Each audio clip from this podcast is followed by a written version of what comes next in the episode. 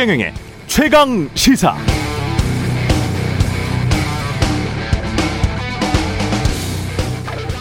네, 지난해 한국은행 추산 한국의 토지 자산은 8천조 원 정도 되는데요. 시세로 따지면 1경 원이 훌쩍 넘어갈 겁니다. 해방 이후에 대부분의 토지는 산, 논, 밭이었죠. 그게 산업화 도시화가 진행되면서 아파트 빌딩, 공장 등으로 바뀌었습니다. 산, 논, 밭이 아파트 빌딩, 공장 등으로 바뀌면 많게는 수백 배의 개발 이익이 생겼습니다. 지금도 지목 변경의 전 과정에서 산, 논, 밭, 과수원 등이 공동주택 용지로 변해서 아파트가 성공리에 분양된다면 수천, 퍼, 수천 퍼센트의 이익이 생깁니다. 수천 퍼센트. 그걸 누가 가져갔을까요? 언론사 현직 고위 간부의 가족과 동료가 시행해서 나눠 먹고 국회의원 아들이 50억 원의 퇴직금을 수령하고 특검 딸이 직원으로 있고 재벌이 전주이고 대법관, 검찰총장, 검사장 출신이 고문으로 있어야 택지 개발이라는 사업이 진행될 수 있는 겁니까?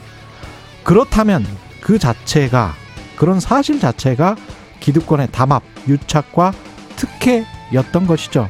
큰 문제였던 겁니다. 그런데 더 큰 문제는 법적으로 이런 구조가 합법일 가능성이 매우 높다는 것이죠.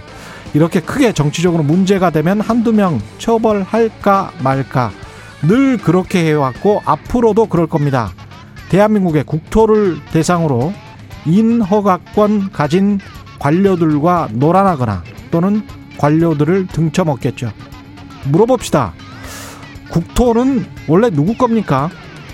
그 땅에 인허가를 해줘 나온 이익은 왜 특정 집단에게만 주로 향하고 있는 것이죠? 대장동 화천대유 의혹의 본질은 1경 원이 넘는 우리나라 국토의 개발 이익을 어떻게 나눌 것인가의 문제. 국가를 구성하는 세 요소는 영토, 주권, 국민입니다. 국민은 우리 유권자고 주권은 국민에게 있다고 헌법에 적혀 있습니다. 그런데 국토는 기득권들이 왜 나눠 먹어 왔죠? 이상하지 않나요? 왜 그래야 할까요? 질문의 핵심은 여기에 있어야 합니다. 나머지 모든 논란은 다 정치적 유불리에 따라서 일희일비하는 그들끼리의 정치 노름. 연극이 끝나고 나면 바뀌는 건 없습니다. 네, 안녕하십니까. 9월 28일 세상에 이익이 되는 방송 최경령의 최강시사 출발합니다. 저는 KBS 최경령 기자고요. 최경령의 최강시사 유튜브에 검색하시면 실시간 방송 보실 수 있습니다. 문자 차변은 짧은 문자 50원, 기본자 100원이 드는 샵 9730 무료인 콩 어플 또는 유튜브에 의견 보내주시기 바랍니다. 오늘 1부에서는 언론중재법 관련해서 논의를 해보는데요. 국민의힘 최형두 의원, 이봉수 세명대 저널리즘 스쿨 교수 연결하고요. 2부에서는 정치 품격 유인태 전 국회 사무총장 나옵니다.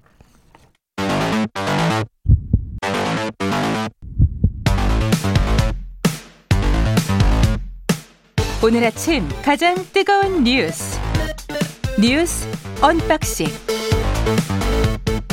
네, 뉴스 언박싱 시작합니다. 민동기 기자, 김민아 시사평론가 나와 있습니다. 안녕하십니까? 안녕하세요. 예, 대장동 화천대유 의혹부터 시작하죠. 김만배 씨가 어제 김만배 씨는 이제 머니투데이 편집부국장까지 했던 분이고요. 네. 예. 어제 경찰에 출석했습니까? 참고인 신분으로 출석을 했고 12시간 넘게 조사받고 귀가를 했는데요. 몇 가지 얘기를 했습니다. 정관계 로비 의혹에 대해서 그런 것 없다라고 밝혔고 곽상도 국민의힘 아들 의원의 아들이 퇴직금으로 50억 받은 이유에 대해서 프라이버시가 관련된 거라 말하기 곤란하지만 산재를 입었다 이렇게 얘기를 했거든요. 근데 일부 언론이 확인을 해보니까 근로복지공단에 산재 신청한 기록이 없는 것으로 확인이 됐고요. 근로복지공단 쪽에서도 이걸 확인을 해줬습니다. 그러니까 김만배 씨가 산재 신청은 안 했지만 회사에서 판단할 때 중대재해를 입었다라고 판단을 했다. 이런 입장을 내놓았습니다. 좋은 회사네요. 예. 예. 좋은 회사인 것 같습니다. 예. 그리고 산대 뭐- 대신에 50억, 애따 50억. 그러니까 노동자의 천국이요. 원래는 이제 사측에서 산재가 아님을 주장하고 그렇죠. 노동자가 이것은 산재이다라고 주장을 해서 예. 이거를 산재냐 아니냐를 다투고 다투다가 예, 결과적으로 산재다가 확인이 되면 거기에 예. 맞는 일의 보상금이나 위로금을 지급하는 게 일반적인 이제 절차인데 법원에서 산재로 보상금이 50억 나온 적이 있나요? 아, 그리고요. 사망 사고도 그렇게 나오지는 않습니다. 근로- 그러니까요. 보통 많이 나와봐야 2, 3억이었는데. 근로복지공단이 네. 산재를 인정하는 비율이 굉장히 낮습니다. 그렇죠. 네. 그런데 아. 그 모든 절차가 필요 없이 그냥 회사가 경영진이 판단할 때 좋은 이것은 회사예요. 굉장히 중대한 어떤 네. 그러한 네. 사고이다라고 생각을 해서 예. 거기에 대해서 그냥 돈을 이제 지급을 했다라고 얘기를 하는 건데 결국은 50억을 이 정해놓고 예. 거기에 대해서 이것은 퇴직금이다, 성과급이다, 그다음에 뭐 이건 뭐 지금 말씀하신 대로 뭐 이 산재이다 이렇게 좀 끼워 맞추기식 서술을 하고 있는 거 아닌가 좀 의심을 할 수밖에 없는 그런 상황인 거죠. 지금. 그렇습니다. 그 아버지가 전 청와대 민정수석이고 국회의원이 아니었다면 50억이라는 금액이 책정됐을까요? 그게 이제 상식 가슴에 손을 얹고 김만배 씨가 한번 생각을 해봐야죠. 제가 예. 평론가로서 생각할 때 예. 제가 만약에 그 회사 직원이었다고 한다면 예.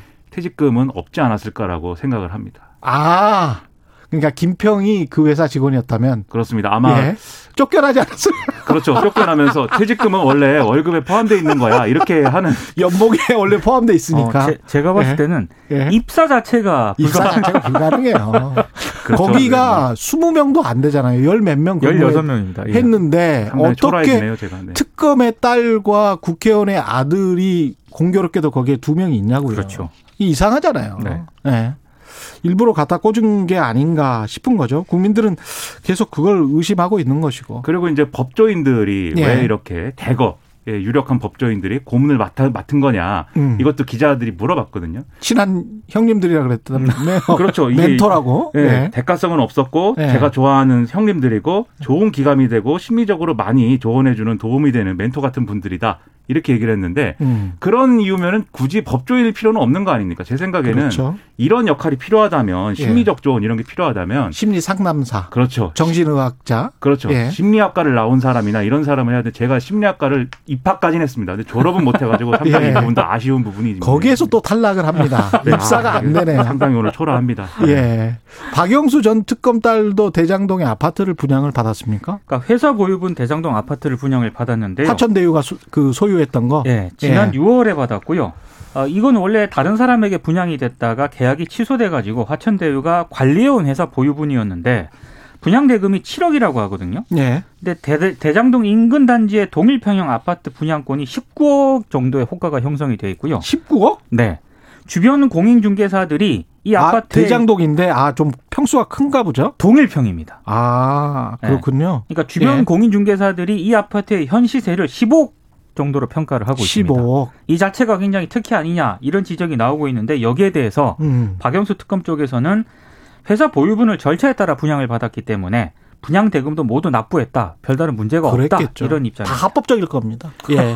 지금- 아니, 이게 그렇죠. 합법적인 부조리죠, 뭐. 그렇죠. 예. 예. 그렇죠. 그래서 이게 결과적으로 8억 원 이상의 어떤 시세 차익을 어, 기대할 수 있게 된 거고 박영수 그렇죠. 전 특검 딸은 여기에 더해서 퇴직금은 얼마인지 지금 모르죠. 그렇죠. 어제 이제 김만배 씨가 출석을 하면서 얘기를 했습니다. 그리고 그 이전에 이제 일부 언론 보도에도 얘기를 했는데 우리 회사는 이 개별 직원에 대해서 최소 5억 원의 퇴직금을 주기로 한 것이다.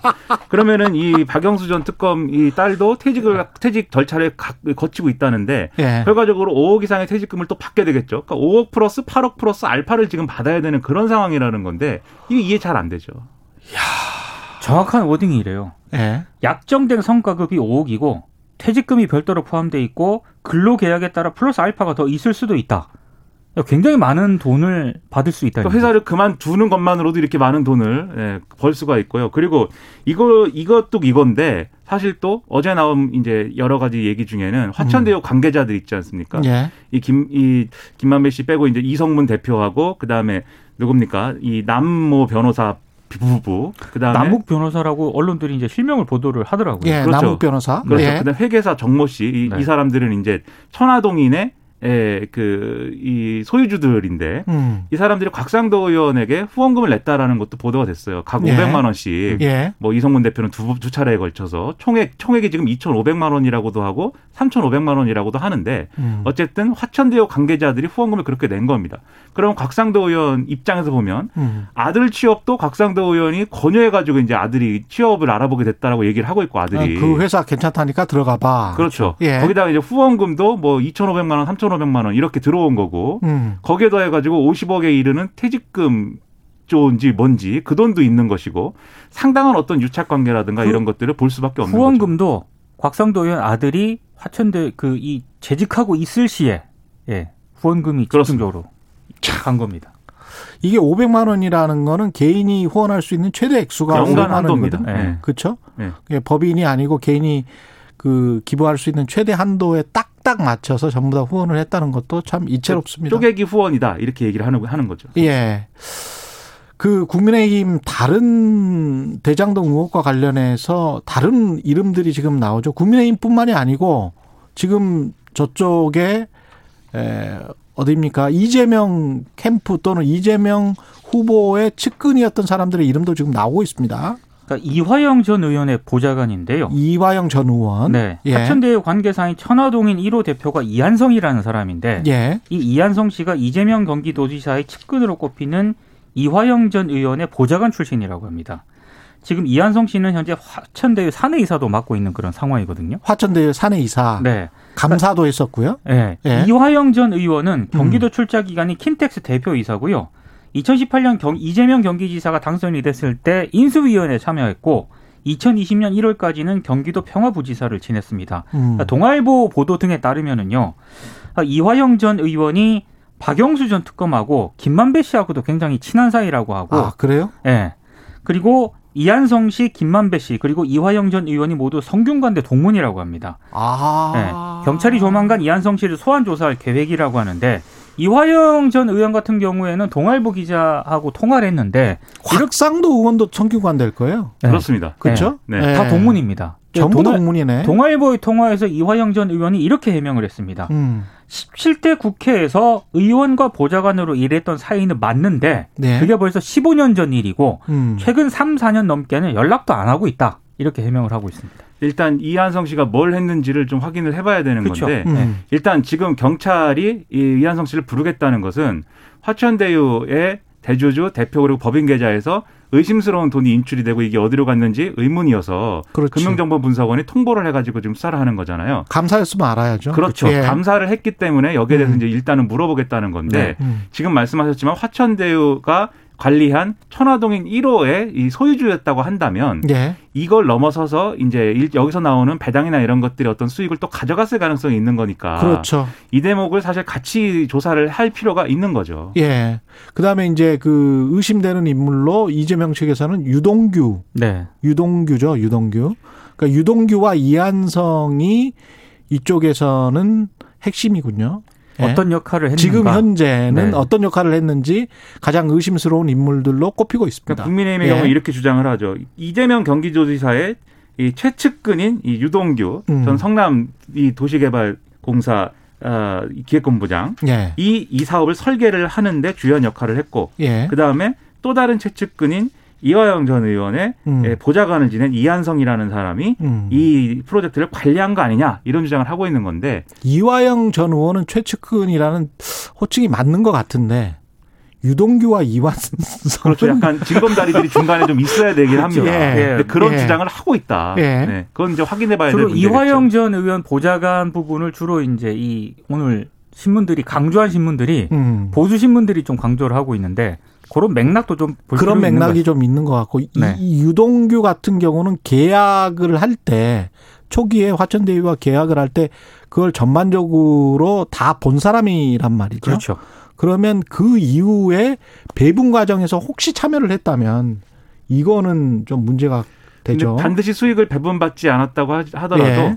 이게 결과적으로 음. 이 수익을 배분받은 사람들이 다른 방식으로 이 유동규 씨에게 어떤 뭐 여러 가지 뭐 특혜를 줬다든지 아 당연히 예. 그것도 문제가 되고 그 이런 예. 것을 줬을 가능성도 있고 그것도 문제가 되고. 그다음에 이 예. 유동규 씨의 정체에 대해서도 사실 이제 좀 언론 보도를 종합해 볼 필요가 있는 게 음. 지금 이 어, 지금 거론된 남욱 변호사의 후배 정모 변호사가 있는데 이 예. 정모 변호사가 성남 도시개발공사에서 일을 했습니다. 그리고 이, 이 화천대유가 같이 있는 성남의 그어 이 뭐랄까 심사할 때 그때 음. 역할을 한 사람인데 지금 이 유동규 씨랑 뭐 동업을 해가지고 부동산 개발 회사를 하고 있다는 거예요. 그러니까 이게 그러면 어떤 거냐 이분의 본질적인 부분은 예. 그런 거에 좀 의문을 가질 필요는 있겠죠. 언론중재법과 관련해서는 오늘 오전 11시에 원내대표 회동을 하고 뭔가 좀 다시 한번 극적 타결될까 말까 그런 분위기도 있는 것 같기도 합니다. 그러니까 어 쟁점을 많이 좁혔다라고 하는데요. 예. 핵심만 말씀을 드리면 허위 조작 보도에 대해서 음, 징벌적 손해배상 조항을 삭제하는 대신에 예. 다른 방식으로 가중 처벌하도록 하는 방안을 논의하고 뭐 이런 쪽으로 아마 논의가 된것 같아요. 그래요? 근데 이제 오늘 이제 뭐 이렇게 뭐 여야 원내대표라든가 예. 박병석 국회의장 주재로 이 회동에서 어느 정도 윤곽이 잡히겠지만 음. 근데 다만 저는 개인적으로 이런 생각이 듭니다. 이런 식으로 여야가 합의를 한다고 한들 도대체 이런 언론중재법이 언론 피해자들에게 얼마나 큰 힘이 될 것이며 예. 이게 언론 개혁하고 그렇게 깊은 관계가 있는 것인가라는 의문이 좀 드네요. 그리고 그런 의문도 들어요. 8인 협의체라는 데서는 뭘 한 거냐. 결과적으로 8인 협의체에서는 결론이 안 났기 때문에 예. 거기서 합의된 게 사실상 없기 때문에 그래서 원내대표 간에 다시 이제 좀 아, 이것을 결론을 내야 되는 상황이 또 된 거고 지금 그 음. 협의를 하고 있는 거잖아요. 그렇죠. 지금까지 보낸 시일은 뭐냐 그러면 그러니까 여러모로 이걸 왜 하고 있는 것인지 어 그리고 왜 이렇게 이거 이것이 정치 쟁점화되고 있는 것인지 앞뒤를 전혀 이해할 수가 없는 이런 상황이라고 생각이 듭니다. 참 이번 만들기 힘들기는 할 겁니다. 홍가희 씨 같은 경우 그 가짜뉴스 피해자 연대를 지금 어제 음, 만들었죠. 예, 본인이 단체를 직접 만들어서 이제 기자회견을 했더라고요. 이분 같은 경우에 소송을 했는데 소송 비용이 2억 들었대요. 근데 대법원에서 확정 판결 나고 결국은 6천만 원을 배상을 받았습니다. 근데 그러니까 그것도 굉장히 이례적인 거예요. 이례적인 거죠. 6천만 원 배상 받은 거는 엄청나게 이런 일이 있을 네. 수가 없어요. 보통 뭐 천만 원 정도로 끝나는데 소송 비용은 2억 원 들고 그러니까 피해자들 입장에서는 이게 정말 제대로 하려면 제대로 해야 되는 측면이 있죠. 그게 만약에 정말 가짜 뉴스라면 예, 홍가희 씨 같은 그런 피해가 일어나서는 안 되니까요. 예. 그러니까 법이 있다고 해도 결국은 사법부가 결론을 내리는 그런 구조기 때문에 그렇습니다. 사법부가 어떻게 판단하고 어떻게 판결하는지가 핵심인 것인데 음. 그 부분에 있어서는 사실은 이 법 이런 걸로 사실은 법을 어떻게 만든다라든지 이런 부분으로 해결할 수 없는 부분이 분명히 있는 것입니다. 그렇습니다. 예. 고발 사주와 관련해서는 지금 수사가 되고 있습니까? 되고 어, 있겠죠? 어제 이제 공수처가 예. 그 제보자 조성은 씨 있지 않습니까? 참고인 신분으로 조사를 했고 비공개로 뭐 출석을 했다라고 하는데 아무래도 이제 공수처가 수사의 속도를 내고 있기 때문에 이 증거물 분석 내용하고 조성은 씨 진술 내용을 이제 비교 분석을 하지 않겠습니까? 음. 그렇게 되면은 다음은 뭐 손준성 검사라든가 예. 김웅 의원 조사까지 할 것 같고 그렇게 되면 지금 피의자로 윤석열 전 총장을 입건을 한 상태, 상태이기 때문에 뭐 언제 조사를 할지 여부를 아마 최종적으로 결정을 할 것 같습니다. 근데 이게 속도를 좀 냈으면 좋겠는데 지금 말씀하신 것처럼 속도가 좀 나는 측면도 있지만 어제 조성은 씨가 조사받은 게 참고인 조사라고 이제 맞아요. 보도가 나왔는데 자세히 자세히 또 취재를 해보니까 이게 조서를 쓴 게 아니고 이 포렌식을 참관을 했다는 거거든요. 어. 그럼 아직 이제 본격적인 조사가 또 시작은 안 된 거예요. 그러네요. 그러면 좀더 속도를 좀 내줬으면 좋겠는데 포렌식이 여러모로 오래 걸리나 봅니다. 이 디지털 인력이 어느 조직이나 다 필요하군요. 특히 공적인 조직에는 많이 필요한 것 같습니다. 네. 예. 권위적인 조직이라서 디지털 조직이 없나? 디지털 인력이? 권위가 문제인지 아니면 네, IT 기술이 예. 문제인지 네, 잘 예. 모르겠습니다. 왜 그러는 거야? 예. 첨단 검찰이라며요. 예. 뉴스 언박싱 민동기 기자 김민아 평론가였습니다. 고맙습니다. 고맙습니다. KBS 1라디오 최경영의 최강시사 듣고 계신 지금 시각은 7시 38분입니다. 오늘 하루 이슈의 중심. 당신의 아침을 책임지는 직격 인터뷰. 여러분은 지금 KBS 일라디오 최경영의 최강 시사와 함께하고 계십니다. 네, 여야 원내 지도부가 어제 언론중재법 개정안 처리 여부 두고 최종 담판을 벌였지만 합의에는 실패했고요. 오늘 다시 논의를 이어간다고 합니다. 관련 소식 자세히 짚어보겠습니다. 국민의힘 최영두 의원 연결돼 있습니다. 안녕하세요. 네, 안녕하십니까? 예, 지금 어떤 상황으로 봐야 될까요? 네, 어제, 원래 어제 이제 본회의를 열어서 이 문제를 처리하겠다고 8인 협의체를 하자고 결정했을 때, 그 한 달 전에 그렇게 민주당 원내대표 이야기를 했습니다. 그런데 지금 상황은 이렇습니다. 지금 상황은 이제 국내외 우려 대상, 심지어 대통령까지도 걱정하는 이 언론 중재법 개정안, 민주당의, 민주당의 개정안에 대해서 그 가장 걱정하는 조항들이 있습니다. 그것이 바로 우리나라에 처음 도입되는 언론에 대한 징벌적 손해배상제 예, 그리고 기사일람 차단권 이게 상당히 뭐 여러 국내외 언론 단체에서 다 걱정하고 있고 법조 단체도 걱정하고 있습니다. 이 문제에 대해서 이제 민주당이 어, 결단을 내리느냐에 달려 있고요. 그 저희들은 지금 그런 위헌적이고 국제적인 어, 시민 규약에 위반되는 국제 조약에 위반되는 그런 방식이 아니라 어, 언론 중재법에 규정되어 있는 언론 중재위원회에서 이루어지고 있는 어, 저 정정 보도와 반론 보도 또 주 반론 보도 뭐 주 이런 이런 방식으로 인해서 신속하게 언론 보도로 인한 잘못된 언론 보도로 인한 명예 훼손과 피해를 신속하게 복구해 주자. 이런 방안에 어, 초점을 맞추자 해서 그런 안- 대안들을 어, 좀 주로 논의를 했고요. 예. 그래서 이제 민주당으로서는 정말 국민들을 위해서 음. 어, 잘못된 언론 보도로 인한 피해를 신속하게 복구하는 방안으로 어, 논의를 좀 집중해 달라 집중하자고 우리는 계속 제안해오고 있는데 이제 그 민주당의 최종 결단이 남지 않았나 싶습니다. 아, 그래요? 그러면 국민의힘은 손해 배상 액수를 뭐 늘리자든가 뭐 최대한 이 정도는 최소한 이 정도는 하자든가 이런 거에는 합의가 불가능하는 겁니까? 네네 그렇습니다. 그건 사실 우리 당의 의견이라기보다는요. 예. 그 국회 내에서 비교섭 단체들 음. 국민의당, 정의당 또 어, 시대전환 전환 그 기본소득당을 비롯한 사실은 어, 국회 내에 있는 대부분의 정당들이 전부 이 문제는 반대하고 있습니다. 그리고 음. 예, 국제 언론 단체들 또 유엔의 인권이사회 특별보고관이라든가 이 과도한 규제다 이것이 예. 우리나라는 지금 어 기자 기사가 잘못되면 기자가 구속되기도 하고 또 여러 가지 그 저- 징벌 형벌이 실제로 이루어지고 있습니다. 여기에다가 어 미국에서 이제 손해배상 제도라는 게 미국에서 있는 일인데 미국에는 형벌을 주는 제- 제도가 없습니다. 그 민사의 방법 특별히 좀 어, 악의적인 보도에 대해서는 어, 징벌적인 그러니까 몇 배의 그 손해보다 몇배더 어, 배상을 높여서 하는 징벌 방식을 해- 해오고 있는데 예. 이런 방식 사실은 그렇게 택하고 있는 나라가 많지 않습니다. 음. 미국 내에서도 언론에 대해서는 그런 어, 징벌적 손해배상을 해서는 안 된다. 예. 근데 우리가 잘 아는 메사추세츠주라든가 뉴햄시주라든가 이런 주에서는 아예 그걸 금지하고 있기도 하고 예. 실제로 캘리- 캘리포니아주라든가 이런 곳에서는 그 일찍 그 저 정정 보도와 이를 해주면은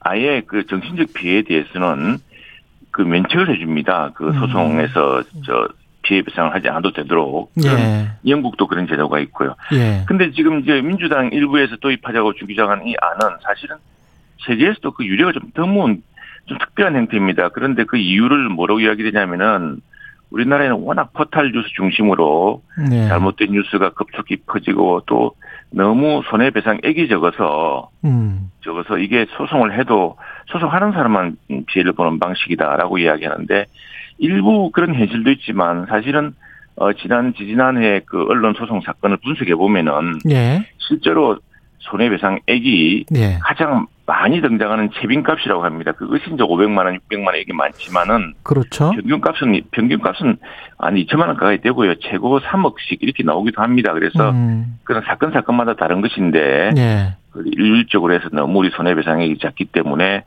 어, 세계 유리가 없는 제도를 도입하기 어렵다. 그것 때문에 이제 국제 아, 유엔의 그 인권인사 특별 인- 특별 보고관 표현의 자유에 관한 특별 보고관이 그런 걱정스러운 편지를 한국에 전달했고 그게 이제 청와대에 보고도 되고 국회는 그걸 좀 늦게 감추었습니다만 음. 어쨌거나 대통령도 지난번 유엔 총회를 방문한 뒤에 기국 기로에 그 알겠습니다. 의원님 하나 더 있어서.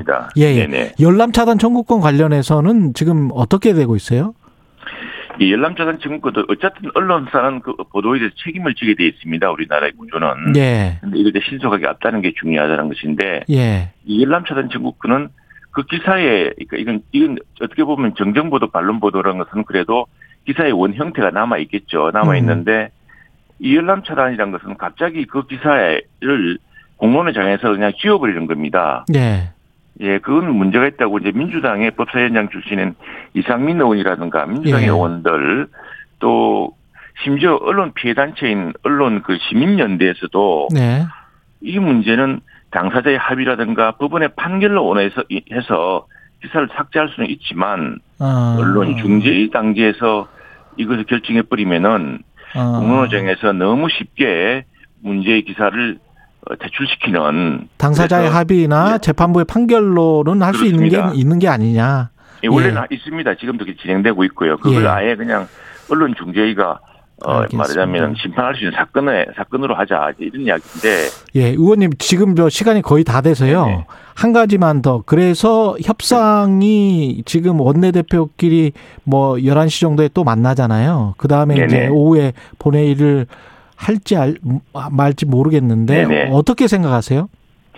저희들 어제 밤늦게까지 예. 사실 원내 대표 원내 지도부가 또또 저희 8인 협의체에 속했던 우리 의원들이 이 문제를 숙고를 했습니다. 그래서 민주당이 이 징벌적 손해배상과 열람 차단권 문제에 대해서 결단을 내려준다면은 예. 저희들은 그 즉 신속한 정정 보도 예. 그리고 반론 보도를 강화할 수 있는 방안을 예. 마지막 그 수정안에 담았습니다. 이제 오전에 어 양당 원내대표가 국회의장과 음. 만나게 되는데 예. 어 그때 뭐 최종적으로 민주당의 결단을 촉구할 예정입니다. 알겠습니다. 경우에는 예. 뭐 예정대로 법저이 새로운 수정안으로 이제 진행될 것이고요. 만약 끝내 뭐 이걸 발, 저 수용할 수 없다고 한다면은 예. 저희들은 이 국민들과 함께 또 국제 여론이 걱정하고 있는데 예. 이런 문제와 함께 이건 사실은 기본권의 문제거든요. 음. 예. 그래서 기본권의 문제는 국민과 함께 지켜나갈 수, 지켜나갈 수, 지키기 위한 음. 그런 뭐 필리버스터부터 시작해야 될 거로 생각합니다. 오늘 말씀 감사하고요. 국민의힘 최형두 의원이었습니다. 고맙습니다. 네, 감사합니다. 예. 이어서 이봉수 전 세명대학교 저널리즘 스쿨 석좌 교수 연결돼 있습니다. 안녕하세요. 네, 안녕하세요. 예, 예. 교수님 방금 저 최형두 의원 말씀하시는 것 들으셨죠? 예, 예. 어떻게 생각하십니까? 이 언론중재법 관련해서. 아, 저는 뭐, 이 소수 의견도 물론 존중해야 된다. 예. 그렇지만 다수결이 꼭, 어, 좋은 방법은, 어, 아닙니다만, 그, 합의를 보지 못하면 다수당이 표결을 해서라도 법안을 통과시키는 게, 음. 이게 의회 민주주의 아니겠습니까? 예. 그래서, 어, 언론중재법이, 언론 피해 구제에 뭐 효과를 내면, 예. 법을 통과시킨 어, 여당이 정치적으로 점수를 따는 거고, 예. 언론 자유를 침해하는 부작용이 크면 뭐 책임을 지는 게 정치라는 거예요. 그래서 그렇죠. 예. 어, 지금 와서 어, 본회의조차 또 상정이 안 되고 이렇게 되면은 음. 어, 야당은 물론이고 한 달 표결을 미룬 그 국회의장의 그 약속 위반이라고 생각을 합니다. 음. 어, 흔히 이제 우리가 그 언론과 언론 단체는 어, 개혁 대상이잖아요. 예. 그래서 그 물론 의견은 어, 청취할 필요가 있지만 그들의 목소리가 개혁을 주도하면 어, 그게 성공을 하겠습니까? 이 음. 개혁이라는 게 가죽을 벗, 어, 이 바꾸는 건데 예. 스스로 가죽을 벗길 리가 없지 않습니까? 그래서 저는 어, 검찰 개혁, 의료 개혁 뭐 다 지켜봤지만 스스로 한 게 없고요. 예. 결국 협상하다가 유야무야 됐지 않습니까? 예. 그 민주당 안은 지금 최대 손해배상액이 다섯 배에서 5천만 원 또는 손해액의 세 배 이내로 낮췄잖아요. 네, 예. 이 정도면은 법안이 통과돼도 그렇게 언론 자유가 뭐 재갈 재갈을 물리는 그 정도는 아니다 이렇게 지금 판단을 하시는 겁니까?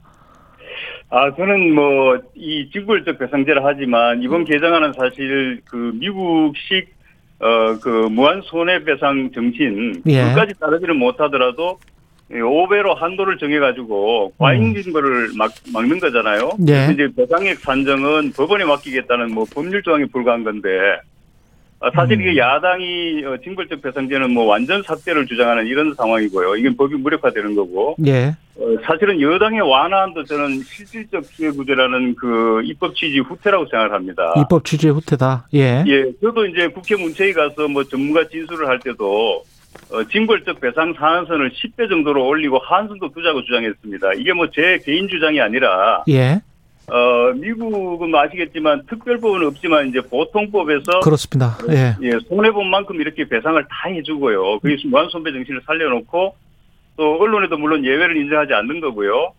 그리고 이제 그 산정된 전보 배상액의 몇 배를 곱하는 게 징벌적 배상제잖아요. 예. 예, 그게 근데 이제 지나치게 에, 과잉징벌이 안 되도록 연방 대법원이 어 10배를 초과하지 못하게 이렇게 판결을 했었죠. 예. 그런데 아까 최영두 의원님 말씀이 뭐 미국에는 각 주들이 그걸 안 하고 있다. 오히려 그게 어 그렇지 않습니다. 미국에서는 징벌적 배상액 상한선이 주에 따라 다른데 뭐 예를 들면 캔사스 주는 연간 총수익과 500만 달러 중에서 어 적은 금액을 하고 미시시피 주는 뭐 피고의 순자산에 따라 순자산이 10억 달러 이상이면 어 2천만 달러 그리고 우리 돈으로 한 234억 원 이렇게 되는 거죠. 이렇게 배상할 수 있도록 대부분의 주가 이 관련 규정을 두고 있어요. 예. 그 열람 차단 청구권도 지금 민주당 안이 많이 내려온 게 사생활 핵심 영역에 한해서 도입하자 이렇게 지금 내려온 것 같더라고요. 예, 예. 예, 이거는 어떻게 생각하세요? 어, 저는 열람 차단 청구권은 지금 언론중재위가 그 기사 열람과 검색을 차단해서 어, 피해 구제를 한 사례가 지금도 30% 정도에 이릅니다. 예. 그래서 이미 이제 일반화해 있기 때문에 뭐 입법에는 저는 문제가 없을 줄 알았는데 이것도 악법이다 이렇게 어, 주장을 하고 있는 것 같아요. 음. 그래서 이게 어 긴급 구제 절차이기 때문에 그리고 이게 어그뭐 열람 차단 청구를 하면 바로 차단이 되는 게 아니라 언론 중재에서 그 주- 중재를 하게 되고 어 언론사는 다 거부할 수도 있는 겁니다. 그리고 예. 최종적으로 이제 거부하게 되면 또 이제 뭐 소송으로 갈 수도 있고 이런 상황이거든요. 음. 저도 물론 어, 공적 사안에 관련되거나 혹은 공인의 경우에는 어, 기사 열람이 너무 쉽게 차단이 되면은 이게 건전한 공론장 형- 형성에 이제 방해가 되니까 예. 이걸 뭐 개인의 사생활 등에 한정하도록 한다든가 또 공론장 활성화를 해칠 우려가 있는 사안은 뭐 반론과 정정 보도 절차를 거치도록 한다든가 네. 뭐 이런 그 약간의 어, 보완은 필요하다고 봅니다. 네. 그 개인의 사생활에 한정되다 가령 뭐 기사로 보면 뭐 어떤 제보자가 어떤 무슨 뭐 특정한 스포츠카를 몰고 있다 이 이런 거는 어떻게 봐야 될까요? 그러니까 만약에 그게 팩트 보도라고 할지라도 예. 그건 어떻게 과도한 사생활 침해라고 보십니까? 어떻게 봐야 되는 건가요? 이런 것들은 그렇죠. 법이- 과도한 사생활 침해라고 봐야죠. 아 그건 뭐 예, 그런 것들이 과연 그 언론 보도의 원래 어, 보- 어, 본연의 그 목적하고 맞는 것인가? 예. 어, 그래서 그 지금 뭐 존폐 논란도 있지만 뭐이 명예훼손이라든가 모욕죄 같은 거 형법상에요. 예. 어, 이런 규정이 있는 거란 말이에요. 저는 사실 이번에 언론중재법을 이렇게 어, 제정을 하게 되면 그 형법상의 그 명예훼손, 그 사실 적시에 의한 명예훼손 특히 그거는 네.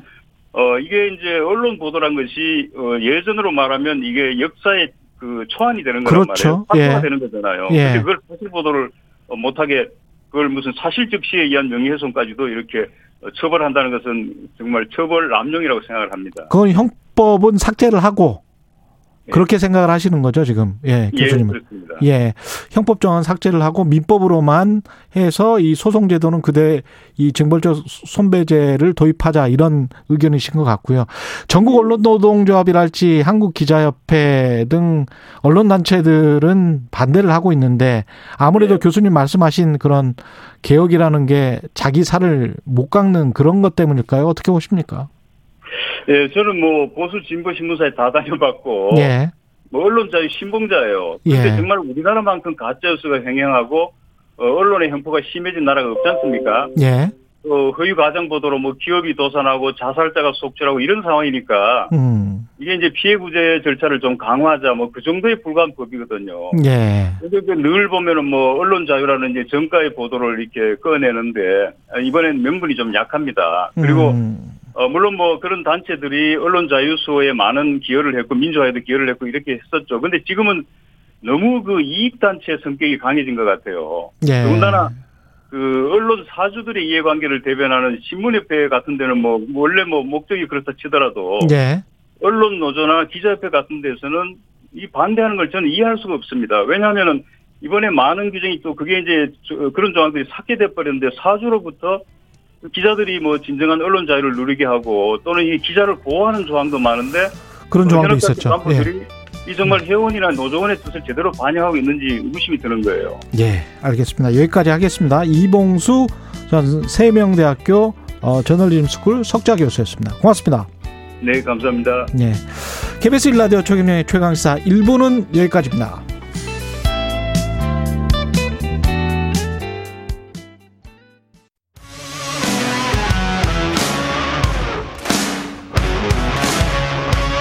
오늘 하루 이슈의 중심 최경영의 최강 시사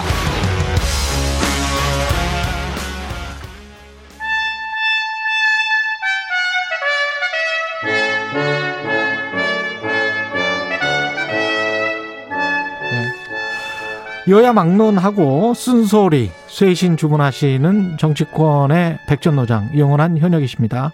유인태 전 어, 국회 사무총장님 매달 월간으로 모셔서 우리 정치의 격을 한 단계 업그레이드하고 있습니다. 월간 유인태 정치 품격 유인태 전 사무총장님 나오셨습니다. 안녕하십니까? 예, 안녕하세요. 예. 대장동 때문에 또 난리가 났습니다. 여의도가. 이게 어떻게 보시나요? 한, 한 분류, 한 가닥으로 보면 어떤, 어, 부패, 우리 흔히 말하는 뭐 정치 정관 모든 사람들의 부패 또 한 가닥으로 보면은 과도한 부동산 수익이 어 특정 집단에게 향하는 구조 이렇게 네. 볼수 있을 것 같은데요. 예. 그 원래 그 시행을 하는 분들은 예. 그게 완전히 무슨 도박판 같아가지고 예. 한껏 뭐 잘하면은 그 천문학적인 그 돈을 이렇게 버는 걸 저도 그동안 살아오면서 뭐 주변에 또 예. 근데 그- 이게 뭐 여기 대장동뿐만이 아니라 원래 그 시- 시행을 전업으로 하는 분들은 그렇더라고요. 그 사실은 저도 그런 분 알고 있습니다. 예. 그 예. 그러니까 요번에도 예. 뭐 보니까 대, 그 대장동 개발에도 원래 그 민영으로 개발하려고 했다는 지금 뭐 미국으로 뭐 도피인지 하여튼 예. 갔다는 뭐 몇 분들은 거기를 민영 개발을 하려고 음. 오랫동안 이제 그 뭐, 뭐 노력을 해왔던 사람들이 다시 끼어들긴 끼어들었더라고요. 예. 어, 그런데 이제 특히 뭐 요번에는 아주 그 부동산 경기가 아주 최고, 최고조에 달했을 때라 음. 이렇게 너무 많은 그 이득을 내는 통에 어- 어쨌든 뭐 국민들에게 상당한 그 박탈감도 주고 그렇죠. 뭐 그렇잖아요. 예. 분 이게 분노를 끌, 끌, 끌게 음. 했는데 예.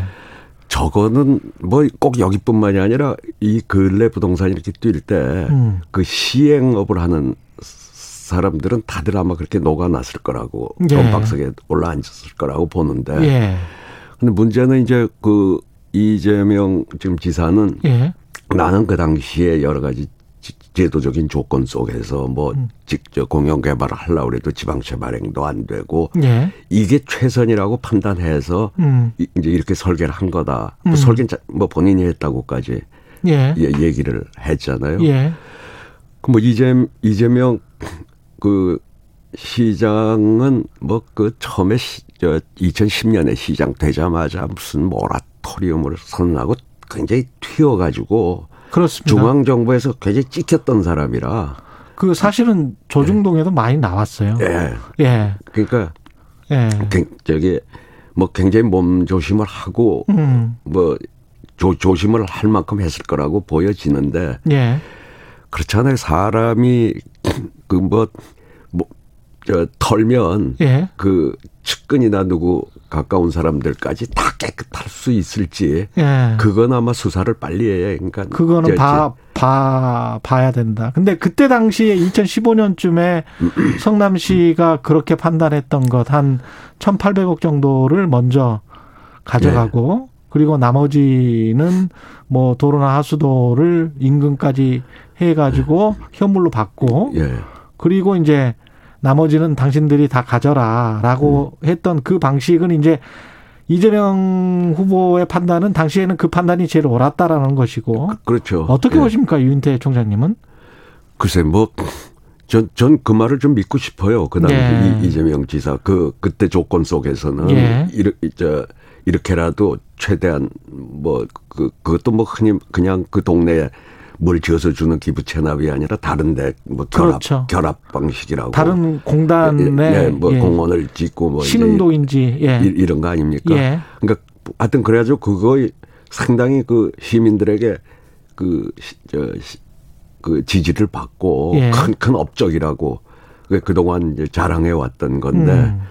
근데 뭐 나중에 이제 2019년 뭐 20년 분양을 할 때 보니까 뭐 너무나 큰 이익이 생각보다 개발이익이 아주 컸단 말이죠. 큰 큰 게 이제 이렇게 이 국민적인 뭐 이렇게 좀 그 공분을 그렇죠. 이제 자아내게 된 건데 예. 근데 이제 그 원래 뭐저 저 시행하는 분들이 음. 하여튼 공무원들한테 그 이쪽에 관해 음. 뭐 상당한 로비를 안 하고는 저게 하기가 진행하기가 좀 어려운 측면들이 꽤 있는 모양이 돼요. 저도 뭐 그렇게 뭐 밥이라도 한 끼 안 먹고 진행되는 사업이 있을까 싶을 정도. 근데 예. 이건 특히나 뭐 여- 여러 여러 가지 면에서 예. 뭐 그런 그런 게 꽤 있을 터인데 예. 근데 저는 뭐 수- 이제 이른바 뭐 키맨이라고 하는 이제 저그 뭐 설계를 진짜 했던 예, 유동규. 예. 예. 그 사람 태도는 좀 이 모호하다. 모호해요. 그러니까 아. 그왜 그럼 지금 저런 자기가 보기에 저는 부당한 공격이 있다 그러면 음. 좀 나와서 당당하게 해명을 하고 그렇죠. 예. 뭐그좀 그, 그 궁금한 점을 음. 좀 풀어주지 음. 뭔가 조금 이렇게 숨는 것 같은 물론 음. 자기는 뭐 인, 저기 뭐 잘못 대답하면 전부 편파 왜곡 보도를 하기 때문에 그랬다고 음. 뭐 비, 변명은 하고 있지만 예. 그 태, 태도가 과연 뭐 그 그 이 모든 의혹에서 그렇게 자유로울 수 있냐. 하는 데서는 좀 태도가 좀 당당하지 못하다는 예. 느낌은 받고 있어요. 알 수는 없죠 아무도 지금으로서는 확답은 뭐, 뭐, 못하죠 예. 아무도. 예. 근데 유동규 씨가 핵심 고리이고 만약에 나중에 수익 배분에서 유동규 씨가 뭐 참여했거나 그랬다면 그거는 문제가 되는 거죠. 그렇죠. 그 예. 뭐저 이재명 지사가 뭐 본인은 난 이- 이론 한 장 먹은 게 드러나면 뭐 음. 사퇴 사퇴하겠다고 했, 했고 음. 본인이 그, 그 자기는 거기로부터 한 푼 안 받았다 하더라도 예. 뭐 사람을 잘못 쓴 이제 책임에서는 자유로울 수가 없겠죠. 예. 만약 뭐가 좀 드러난다고 하면 예. 근데 이제 일단은 그 막 지금 드러난 팩트는 화천대유로부터 그 50억 원의 퇴직금을 받은 곽상도 의원의 아들이란 말이죠. 예. 그 다른 사람들도 사실은 고문들 뭐 대법관 출신의 고문들 고문료를 얼마를 받았네 월 뭐 이런 말들이 많습니다만은 일단 곽상도 의원의 아들 50억 원 이게 한 6년 다니고 대리급이었는데 50억 원이다. 이게 이건 역시 이제 상식적으로 말이 안 되지 않습니까? 그렇죠 말이 안 되죠. 예. 그 그러니까 뭐 그만큼 이 사업을 하는 데 있어서 뭐 곽상도 의원의 도움을 받, 받았기 때문에 저, 저렇게 그, 그 지급을 한 게 아니냐 그렇게 사- 생각할 수밖에 없는 거 아닌가요? 그 후광이 아버지의 후광이 없었으면 이런 액수가 가능할까? 그 상, 상상할 수가 없죠. 예. 50억이 어디 작은 돈입니까? 그렇죠. 그러니까 그 50억을 그 퇴직금을 줄 만큼 이 사업을 진행하는 데 있어서 예. 당시 상당히 힘이 있었던 뭐 청와대 민정수석 출신이고 예. 하니까 뭔가 좀 도움을 받았으니까 저렇게 그, 그 했다 이렇게밖에는 뭐 볼 수 없는 거 아닌가요? 그 어제 국민의힘 초선 의원 7명이 의원직 사퇴하라고 각상도 의원에게 요구를 했단 말이죠. 예. 이거 어떻게 보세요? 의원직 사퇴를 해야 되는 사안입니까? 저, 그, 그, 글쎄, 그건 뭐 수사 결과가 나와 봐야. 수사 결과 나와 봐야. 나와 봐야 판단할 문제인데. 예. 지금 뭐, 저, 대선을 앞두고 뭐, 그분들 입장에서는 음. 빨리 의원직을 그 던지는 게 음. 뭐, 이, 뭐, 이 대선의 그 리스크를 줄이는 거라고 판단들을 했겠죠. 음. 예. 예. 이게 그 공방을 정치적인 공방을 계속하면서 일종의 이제 프레임 씌우기를 하는 거죠 상대방에게 예. 레토릭으로 수사로 국, 국민의힘 게이트다 또는 설계자가 이재명이다 음. 이렇게 지금 서로 간에 가장 중요한 핵심 본질은 당신들이다라고 이렇게 손가락질을 하고 있는 건데 이거 어, 떻게 봐야 될까요? 글쎄, 그러니까 그 결국 그 그때 저 성남 도, 도시개발공사가 예. 이제 그 뭐 세계 음. 그 하- 하나은행 컨소시엄하고 산업은행 뭐 메리츠 증권인가 세계 이제 컨소시엄 중에 이쪽을 찍은 거 아니에요? 하나은행이 그래도 제일 그 당시로서는 나, 뭐 하루 만에 했다고는 하지만 음.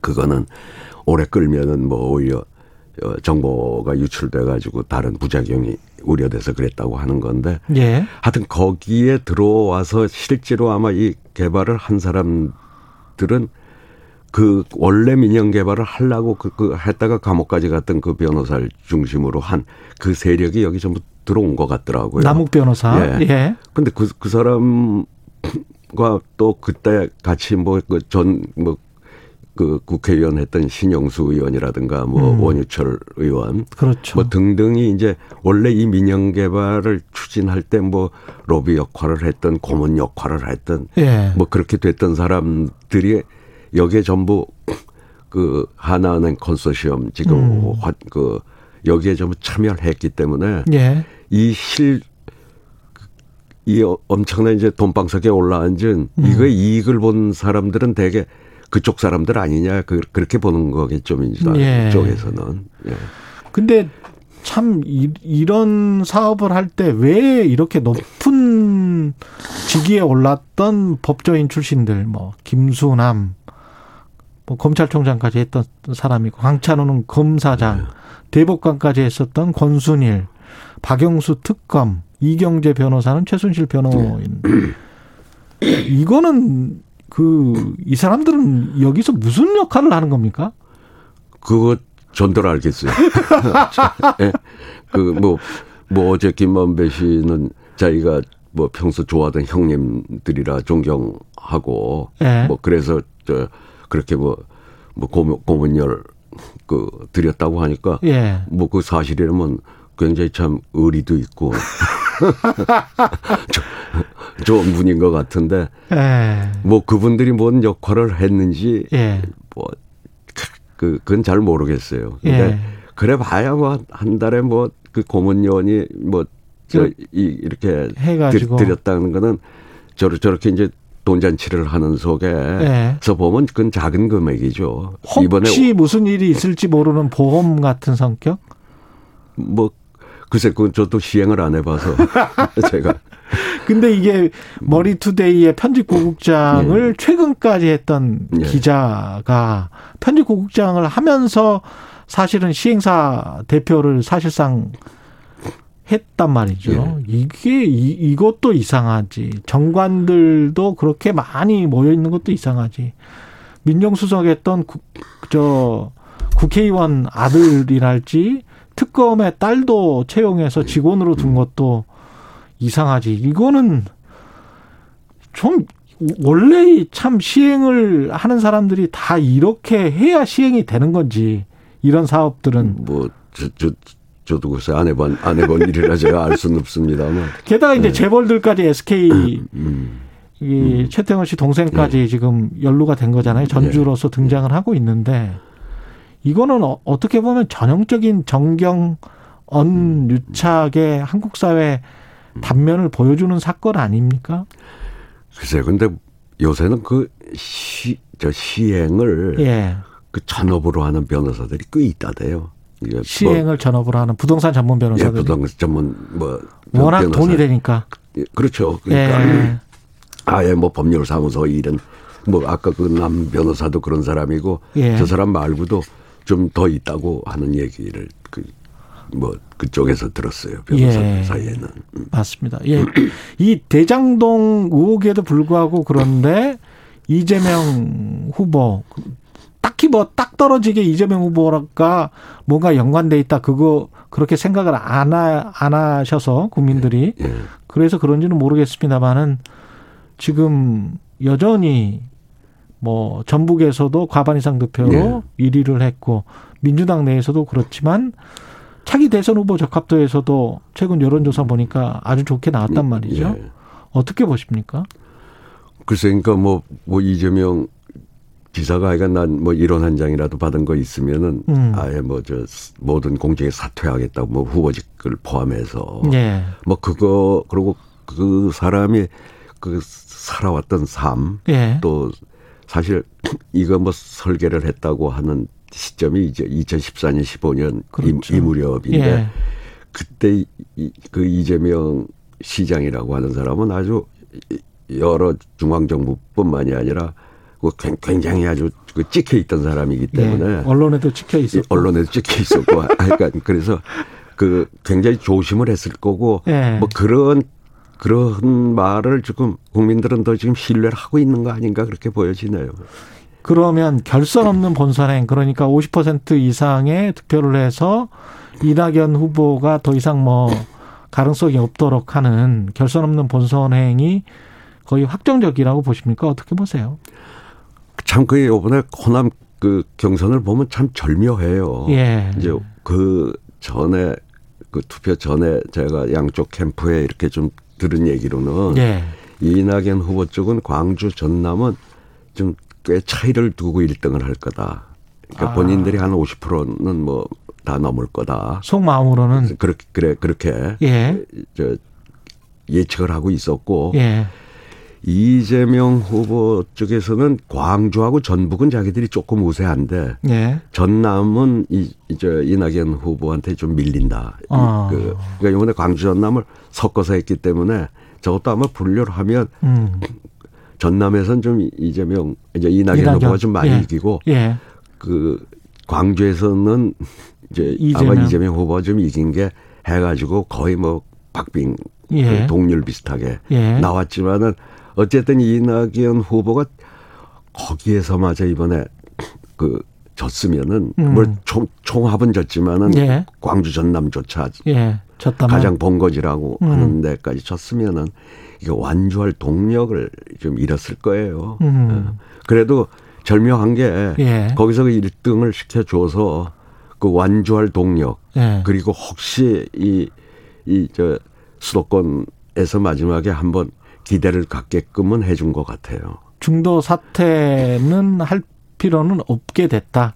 그, 그 1등을 그래도 광주 전남의 했으니까. 1등이 저 했으니까. 완주할 동력은 좀 만들어준 것 같다는 어, 느낌이에요. 어떤 의미에서 이제 체면은 좀 예, 섰다. 그, 그렇죠. 예. 그 야권의 국민의힘 대선 주자들 토론 좀 보고 계시는지 모르겠는데요. 뭐 하, 저기 그, 그, 그저 깬가 뭐 예. 하, 하나 저, 보셨어요? 저 하는 건 좀 봤어요. 그, 뭐그 저, 혹시 저, 그거 들으셨어요? 그 집은 없는데 집이 없어서 청약 통장을 못 만들었다는 앞뒤 모순의 이 말, 윤석열 후보의 이 말은 어떻게 받아들여야 될까요? 그, 그거는 직접 보진 못했어요. 예. 그- 그거는 나중에 보도로만 봤고. 워딩 자체가 집이 없어서 어 청약 통장을 못 만들었다. 근데 집이 없으니까 청약 통장을 빨리 만들어야 한다. 이게 이제 보통 일반적인 서민들의 생각인데 집이 없어서 청약 뭐- 통장을 못 만들었다는 거는 어떤 이야기죠? 이게 청약 통장을 만들려고 한 번도 생각도 안 해봤기 때문에 뭐 그 그 그, 그걸 잘 그러고 하여튼 그 윤석열 후보는 말 말을 하, 할- 할 때마다 뭐 하나씩은 사고를 치던데 예. 이- 이것도 뭐 저 말실수라고 봐야죠. 말 실수다. 그러니까 뭐 청약 통장을 자기는 한번 만들어 볼 생각도 안 해봤고 음. 뭐뭐뭐 근데 조금은 이해가 가요. 그 어떤 측면에서 아니 뭐 아버지 집에 그 예. 50살 그 빨리 장가를 가고 그랬으면은 아. 어떻게든지 그냥 우선 그 마누라라도 그냥 예. 청약 통장 해가지고 내 집 마련하려고 예. 뭐 안간힘을 썼을 텐데 예. 뭐 관사 관사해 주러 왔다 갔다 하고 부모님 예. 대교 그손 50까지 총각으로 있다 보니까 예. 그 청약 통장 같은 거 뭐 할 그 생각도 안 해봤기 때문에 그 그러다 보니 이제 음. 그저 그런 그런 이해가 간다는 게뭐 음. 저런 저런 좀 실수가 나온 것 같은데 음. 근데 그 하필 저 유승민 후보하고 그 청, 청약 가산점 뭐 5점인가 주는 공약을 표절했다고 하는데 예.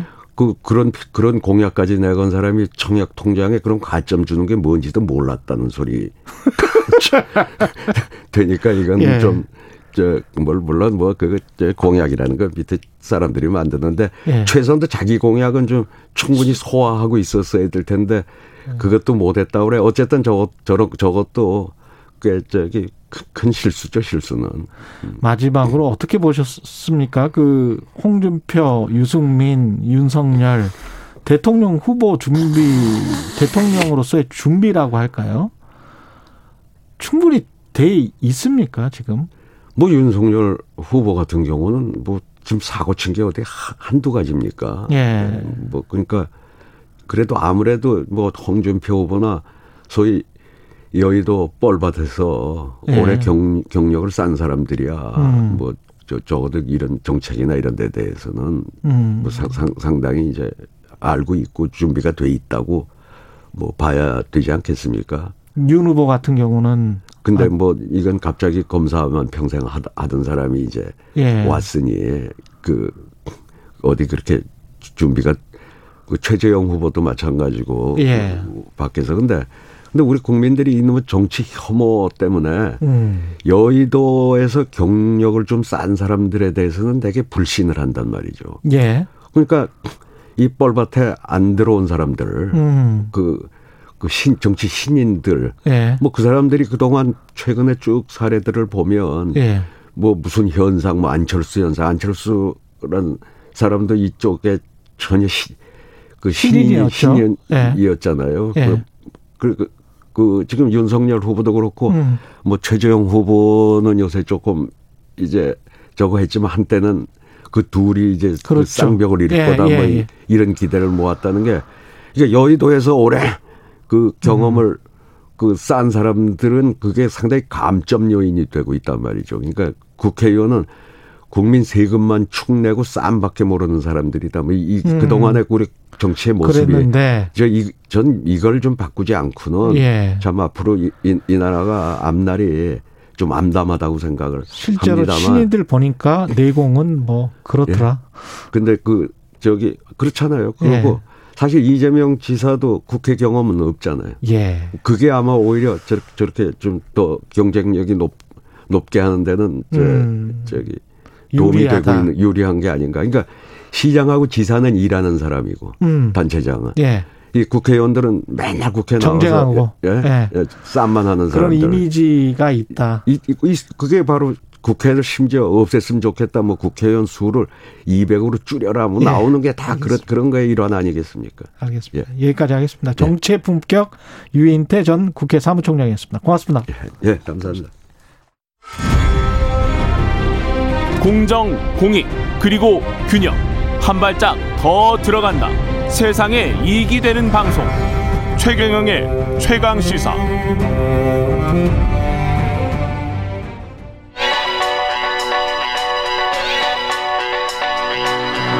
최강 시사 시네리의 눈.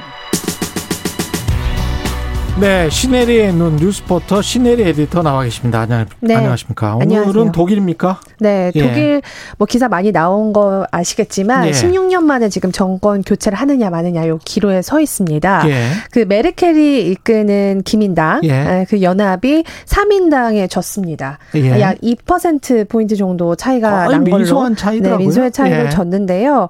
아, 이제 이 의미가 뭐냐면 그동안 사실 메르켈은 음. 이 지지율이 80%에 달했습니다. 예. 어, 그런데도 메르켈이 이끄는 정당의 지지율이 무려 이제 24% 정도밖에 안 된다는 거죠. 음. 그러니까 이제 메르켈 총리는 80% 지지율인데. 네, 그 중간에 사실 해프닝이 하나 있었습니다. 예. 그 포스트 메르켈로 알려진 라셰트 대표가 예. 8월에 그왜 독일의 대홍수가 일어났잖아요. 음. 그때 대통령이 연설하는 자리에서 뒤에서 이렇게 측근들과 웃고 떠드는 모습이 이렇게 카메라 비춰지면서 그때 한 37% 정도의 지지율이 뭐 20%를 추, 추락을 하면서 아. 아, 결국엔 3인당이 이번에 이렇게 득표를 하게 됐습니다.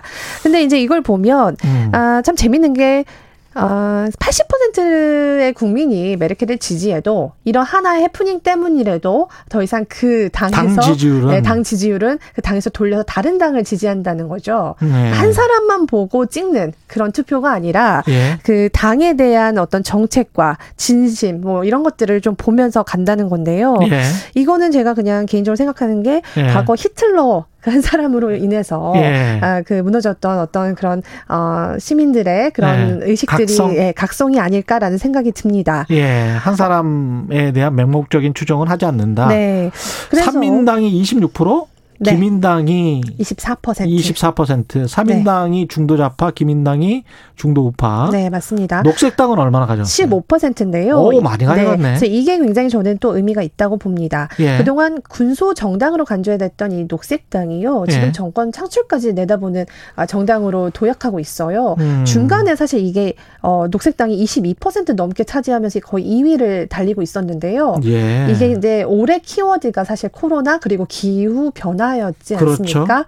근데 녹색당이 사실 기후 변화에 가장 앞선 정책들을 음. 내놓고 있었고 어, 중간에 이런 어, 비난은 있었습니다. 이 환경 운동가는 경제 무지하다. 아. 시민들의 삶에 무지하다 이런 우리가 일반적으로 있었습니다. 그런 편견을 가지고 있죠. 네, 예. 그래서 이 녹색당이 어- 깨뜨렸다. 네, 깨뜨렸습니다. 그래서 어떻게 했냐면 이 기업으로부터 거둔 탄소 배출세로 그 재원을 마련해서 음. 시민들에게 에너지 지원금으로 형태로 이렇게 돌려주는 겁니다. 예. 난방기나 뭐 차량 유지비 이런 걸로 서민들의 부담을 덜어주는 그런 공약을 내걸어서 굉장히 많은 아, 지지를 받았고요. 예. 그러면서 이번에 3위로 도약을 하게 됐어요. 그래서 그- 사실 이 지금 연정 정부를 구성해야 되잖아요. 그렇죠. 예, 그 이제 의원 내각제인데 영국과 이제 일본과 비슷한 음. 그런 패턴으로 가는데 지금 그래서 녹색당과 자민당이 캐스트 보드를 쥔 상태입니다.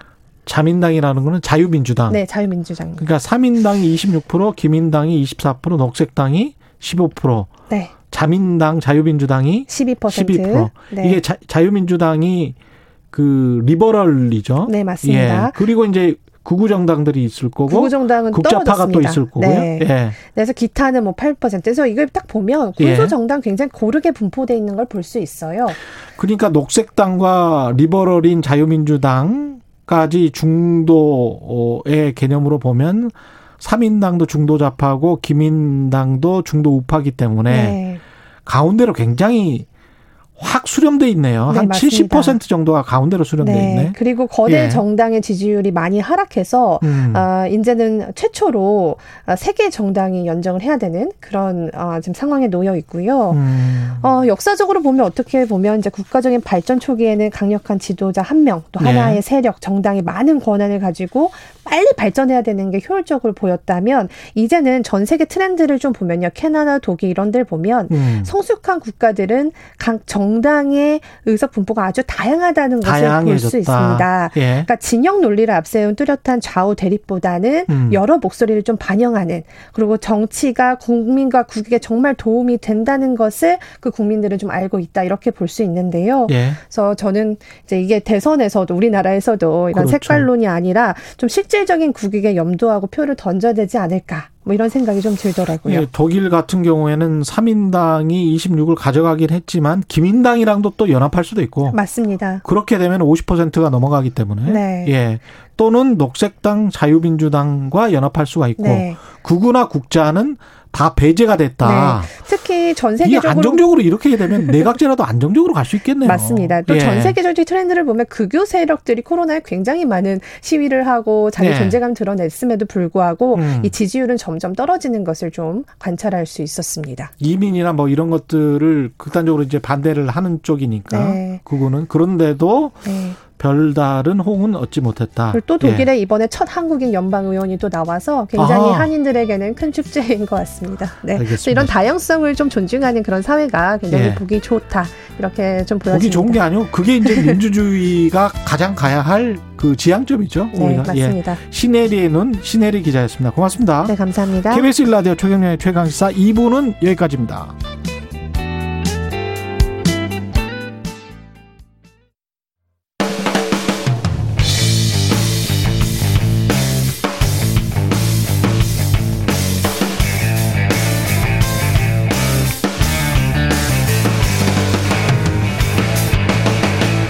최경영의 최강 시사. 최경영의 최강 시사. 진실 탐사 K.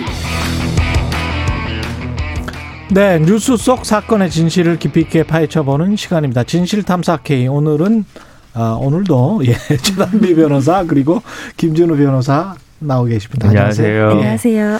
대장동 화천대 유 의혹 뭐 일파만파인데요. 등장 인물들이 다채롭습니다. 굉장히 화려합니다. 예, 굉장히 화려한데요. 등장 인물들 좀 소개해 주시겠습니까? 아, 네. 등장 인물 중에서 이제 법조인을 위주로 먼저 예, 말씀을 법조인들. 드리겠습니다. 예. 먼저 많이 이제 최근에 이 기사에 나오고 있는 권순일 전 대법관이 권순일 있습니다. 대법관. 예, 2020년 9월에 퇴임을 하고 나서 한 두 달 정도 지나서 바로 화천대유의 고문으로 이제 재직을 하게 됐고요. 아, 근데 이게 월 1,500만 원의 고문료를 예. 받았다. 그래서 이제 논란이 됐습니다. 물론 예. 이제 그 이후에 보수 전액은 기부를 했는데 예. 왜 문제가 되냐면 작년 7월에 이재명 지사가 대법원에서 공직선거법 무죄를 받았어요. 예.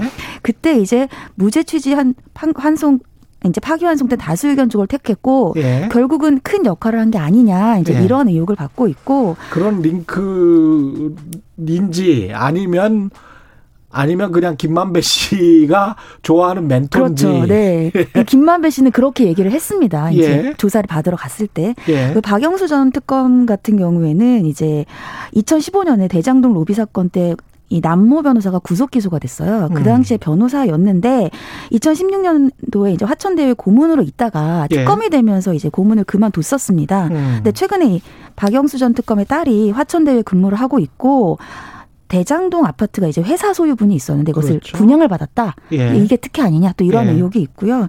곽상도 의원 같은 경우에도 이제 거- 곽상도 의원도 검사 출신이죠. 그렇죠. 검사 출신이죠. 예. 그래서 이제 아들이 화천대에 6년을 근무를 했었는데 음. 처음에는 우리 아들은 월급 적게 받고 근무를 했었다 이렇게 얘기를 했지만 예. 최근에 퇴직금 50억 원을 받았다 이러한 논란이 되면서 음. 이제 이름들이 올- 오르내리고 있는 상황입니다. 강찬우 검사장님도 네. 고문이었고요. 감찬우 검사장 같은 경우는 이제 예. 이게 남욱 변호사가 이제 몇 년 전에 그 이 이거가 상관없이 대장동 건으로 구속 기소가 됐을 때 그렇죠. 어, 이제 담당 기소를 했던 음. 검사 검사였- 수사, 지, 수, 수사 지휘를 했던 수원지검장이었던 거고요. 예. 그러니까 박영수 특검은 그때 변호사로 활동하면서 남모 변호사를 변호했던 것이고 기소를 담당했던 건 강찬우 지검장이 사실은 주지였고 그 당시 2심의 재판장은 최재형 음. 원장이었던 것이고 야. 네, 그 정도고요. 그 외에 지금 나오지 아, 언급을 좀 아직은 실체가 뭔지는 모르겠지만 예. 김수남 전 검찰총장이 화천대유의 고문으로 활동했던 이력이 밝혀졌고요.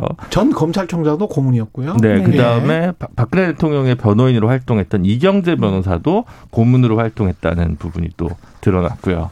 근데 이 고문을 하면 보통 업계에서는 뭐 아실 아시죠? 어느 정도 월 뭐 이 정도 급들이면 대법관이나 검찰총장, 검사장 뭐 검사장은 그 무엇보다는 한 등급 낮긴 하지만 뭐 얼마나 받습니까? 보통 한1,500 받나요? 월? 글쎄요, 뭐 급에 따라서 다르겠죠. 근데 한 군데만 또 고문을 하는 것도 아닐 거 아니에요. 아니죠, 아니죠. 여러 군데 하잖아요, 이런- 이런. 분들은. 네. 이게 또 이제 문제가 뭐냐면 예전에 이제 사회이사로 당당하게 받았는데 예. 사회이사는 이제 두 군데밖에 못 하도록 지금 규제가 되어 있습니다. 아, 그렇군요. 아, 그래서 이제 고문이 이제 자주 등장하는 부분이 있는 거죠. 그러니까 기업에서도 고문을 많이 하고 네. 그러니 이것도 기업이니까 화천대유도 기업이니까요. 근데 여러 개 하더라고요, 진짜 고문을. 네네. 그럼 뭐 가령 월 1,500이나 뭐 이 정도는 보통 받는 것 같더라고. 이 정도 급들은. 이분들 제가 사는 세계랑 좀 다른 세계라서. 그렇죠. 네. 예. 저도 이제 저 친구 변호사한테 들어보면 1,500이나 뭐 2,000, 3,000 네. 뭐 네. 이렇게 받는 것 같던데 그러면 이제 연으로 따지면 한 2억 정도 그렇죠. 되는 예. 돈이란 말이죠. 연봉으로 따지면 그걸 여러 개를 하고 있으면 여러 개의 고문료로 한 10억을 받을 수 있는 거 아니에요? 그렇죠. 다섯 군데만 해도? 그렇죠.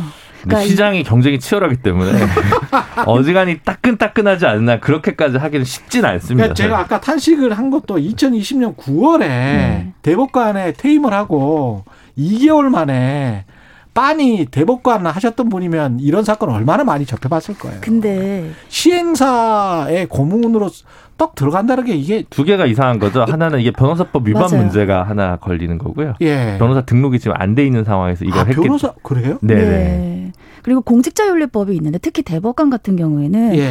퇴임을 하고 나서 이 자신이랑 연관되어 있는 업무 관련성 있는 곳에는 3년을 취업을 제한을 해요. 이게 생겼는데 예. 왜 우리가 대법관님들이 나오시면 바로 음. 일을 안 하세요 변호사로 그리고 학교를 많이 가십니다. 그렇죠. 그 이유가 바로 여기에 있어요. 아. 3년 동안 일을 하는데 굉장히 제한이 있거든요. 예. 그래서 학교를 가서 이제 물론 다른 의도이시겠죠. 왜냐하면 이제 후학들을 양성할 의도시긴 하겠지만 진정으로 그런 분들도 네, 많으십니다. 계시겠지만 많습니다. 근데 이제 공직자윤리법과 관련된 음. 것도 있어요.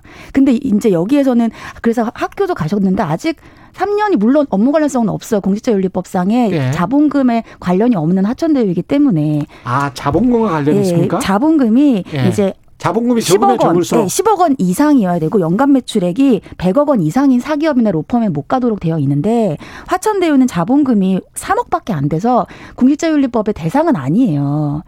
당연히 그러면 부동산 신탁회사나 뭐 이런 쪽으로 많이 개발 시행이나 이쪽이 자본금이 작기 때문에 원래 네. 갈 수밖에 없네. 근데 그 이제 보통 대법관 출신 1년 동안은 아마 그 수임을 할 수 없어가지고 맞아요. 예. 그러니까 취업 제한이랑 수임을 할 수 없는 거랑 두 개의 규제가 구분돼 있거든요. 취업 제한과 예. 예. 취업 제한이라는 건 이제 빅펌에 못 가도 빅 로펌에 못 가도록 로펌. 예, 예. 하는 게 있는 거고 그거는 대법관뿐만 아니라 고위공직자들은 다 이제 그 규제가 있고요. 그와 예. 별도로 이제 판사들은 자기가 근무했던 곳에서 의 사건을 수임을 못하도록 수임 제한이 이제 걸리거든요. 예. 근데 이제 우리 사회에서 대법관 출신들은 대법원 사건 아니면 이름을 올리질 않습니다. 음. 예, 그럼 뭐 비싼 것만 하냐라는 건데 밑에 것까지 하면 예. 다른 변호사들의 시장 침탈, 골목 사건 침탈이라고 해서 예. 대법원 사건만 하거든요. 그래서 요게 한 10년 전부터는 이제 대법관 출신 분들은 그래서 대법원 사건을 처음 1년 동안인가 못 하니까 예. 학교에 좀 가 계시다가 예. 그 후에 이제 변호사 활동을 하곤 하거든요. 근데 그래서 지금 권순일 대법관은 변호사 활동을 할 수 없고 실제로 본인이 음. 어 변호사협회 변호사 등록도 안 돼 있는 상황에서 예. 이러한 변호사로서의 일을 한 것이 변호사법 위반 개연성 소지가 좀 있어서 그 부분과 관련 물론 이제 변호사가 아니더라도 어떤 어 시행사든 어디든 간에 뭐 자문이나 고문을 할 수는 있지 않겠습니까? 그러니까 이게 좀 약간 경계상에 있을 것 같긴 하지만 예. 아무래도 주- 제도 취지상을 봤을 때는 맞아요. 이게 좀 문제가 될 것 같습니다. 왜 이게 문제가 됐냐면 1,500만 원이 사실 뭐 이분들의 그 급여에 비하면 맞는 것이다. 뭐 이렇게 얘기를 할 수 있겠지만 우리가 봤을 땐 굉장히 큰 돈이잖아요. 예. 근데 처음에 1,500만 원을 받고 변호사법 위반이 아니냐라고 했을 때 아니다. 나는 전화 몇 통 한 거다라고 예. 했으니까 전화 몇 통하고 1,500만 원을 받아? 이런 얘기가 나온 거예요. 예. 그리고 그 당시에 김 대표가 우리의 송전선 이 지중화를 할 때 많은 역할을 해주셨다 또 이렇게 얘기를 했어요. 그러니까 그러면 이제 여기서 변호사법 위반이 나온 거예요. 그럼 결국 변호사 일을 한 게 아니냐 등록을 안 하고 그러니까 또 말을 바꿔서 그 이게 곽상도 의원 아들도 페북에 그 이야기 했잖아요. 맞아요. 근데 이게 나는 법률 자문이 아니라 경영 자문을 했다 또 이런 얘기가 나온 겁니다. 그러니까 변호사법 위반이 아니다라는 얘기를 하려는 거죠. 근데 이제 거- 전 대법관께서 법률 자문이 아닌 경영 자문을 한 게 과연 맞나? 또 이런 이제 의혹들이 나오고 있는 겁니다. 그래서 어제 그 참고인 신문으로 이제 경찰에 출석을 하면서 김만배 씨가 제가 좋아하던 형님들로 형님들이 왜 이렇게 화려해? 제가 좋아하던 형님들로 대가성은 없었다 이 말을 한 게 이게 뭔가 형님들을 보호하려고 하는 네, 건가요? 그렇죠. 의리라고 할 수 있겠죠. 의리. 이- 하여튼 일반적으로 이 정도 법조 이거는 사실 이재용 부회장도 이 정도 변호인단 꾸리기가 쉽지가 않은데. 어, 그럴 것 같아요, 진짜. 그렇잖아요. 전 예. 대법관, 전 검찰총장, 전 특검 이걸 예. 다 한꺼번에 모은다는 것도 그래서 이 김만배 씨란 분이 굉장히 사교적이고 예. 그 골프도 굉장히 좋아하신다고 이제 알려져 이게 있습니다. 김만배가 모은 걸까요? 남욱 변호사가 모은 걸까요? 같이 모은 거 같이 모은 겁니까? 있어요. 아, 백지장도 만들면 네. 낫다. 예. 그래서 같이 모은 거군요.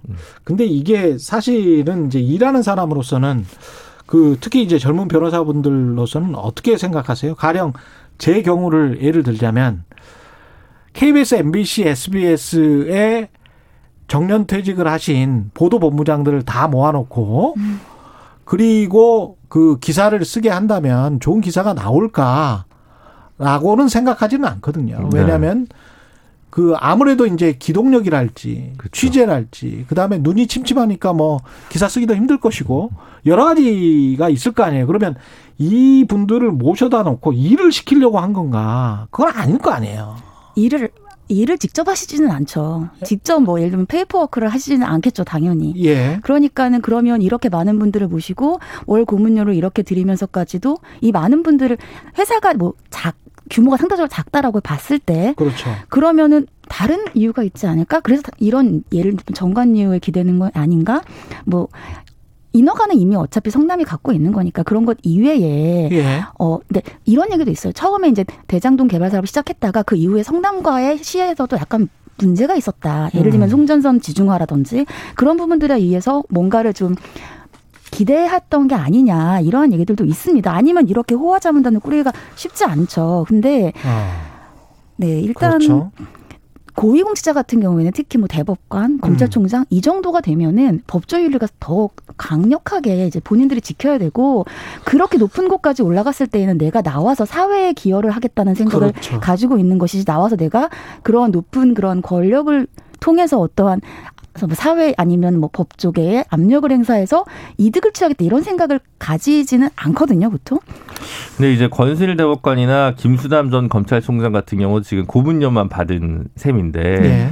박영수 특검이나 곽상도 의원 같은 경우는 자제분을 음. 취업을 시키고 예. 이제 곽상도 의원 같은 경우 는 자제분 퇴직금으로 말도 안 되는 50억이 50억? 나왔지 않습니까? 예. 그리고 박영수 특검은 이제 딸이 아- 회사 보유분 아파트 분양을 또 불화받았고 그렇죠. 그러면 사실은 이분들 같은 경우는 좀 기여분이 남다르다는 건데 예, 체급에 비해서 예.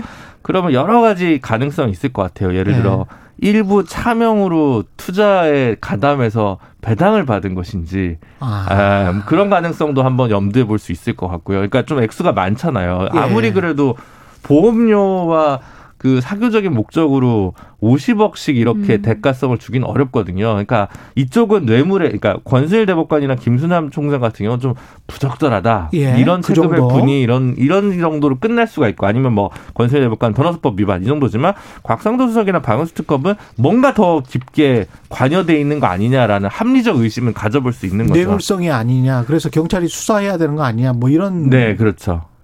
어떻게 생각하십니까? 예. 일단 뭐 50억 같은 경우에 어제 이제 김 대표가 음. 이게 산재와 관련되어 있는 거다. 또 이런 얘기들이 나왔습니다. 근데 산재 신고도 안. 아니, 산재 신청이 없었다라고 예. 보도가 나왔고요. 예. 산재라고 해도 금액이 너무 많죠. 그렇죠. 왜냐하면 퇴직금도 예를 들면 이제 자기네 회사의 특수성상 수익이 많이 나면 퇴직금이 더 많아질 수는 있다라고 하지만 음. 다른 직원들의 퇴직금도 봐야겠죠. 근데 예. 거기에 대해서 과도하고 산재라고 하면 이제 노동 능력의 상실에 따라서 산재 금액을 특정을 하거든요. 예. 근데 노동 능력이 100% 상실됐다 하더라도 이렇게 50억까지 산재를 주기는 쉽지 않아요. 제가 산재 산정도 해봤는데 그렇죠. 거의 없습니다. 그렇죠. 그렇기 때문에 지금 이게 다른 목적에 의한 예를 들면 아까 말씀하신 뇌물 과 투자. 관련된 게 아니냐. 또는 뇌물. 네, 이러한 얘기들이 나오는 거고요. 사실 50억이 퇴직금 플러스 산재라고 하더라도 쉽사리 수긍하기는 쉽지 않죠. 이런 그 개발 시행 같은 경우에 익명조합 제도라는 게 있더라고요. 네, 그래서 사람을 감추고 또는 뭐 회사를 감추고 투자를 할 수가 있더라고요. 이 회사 같은 경우도 화천대유도 이 가능성이 있을 것 같아요. 익명조합제도를 이용했을 가능성. 네, 그래서 가지 지금 이 이름이 안 나오는 다른 사람들이 더 있을 가능성도 있을 것 같더라고요. 확실히 그래서 지금 예. 좀 아쉬운 거는 지금 음. 용산 경찰서에서 수사를 시작을 하고 있긴 한데 예. 이 뭐랄까 이 의혹의 규모와 사이즈에 보면 음. 일선 경찰서에 맡겨둘 일인지 어. 사실 좀 의문이 들고요. 예를 들어 예. 경찰이면 국가수사본부에서 좀 나선다든가 예. 검찰 같은 경우는 특별수사본부를 설치를 해가지고 이와 관련된 대응을 한다든가 좀 적극적으로 대응할 필요가 있는데 예. 사안이 가질 정치적 무게감 때문인지 서로 약간 지금. 뭐랄까 예, 저는 그런 느낌을 많이 받아서 상당히 유감스럽습니다. 그러네. 예. 국가수사본부에서 나서든지. 네. 예. 근데 이제 현재 는 어, 세 군데에서 수사를 하고 있긴 하죠. 음. 근데 이제 경찰에서는 이 내부, 내부, 음. 이 화천대유 내부에 횡령이 있는지 내부 자금 흐름을 보고 있어서 아직 네. 외부와 관련된 수사는 아니고 예.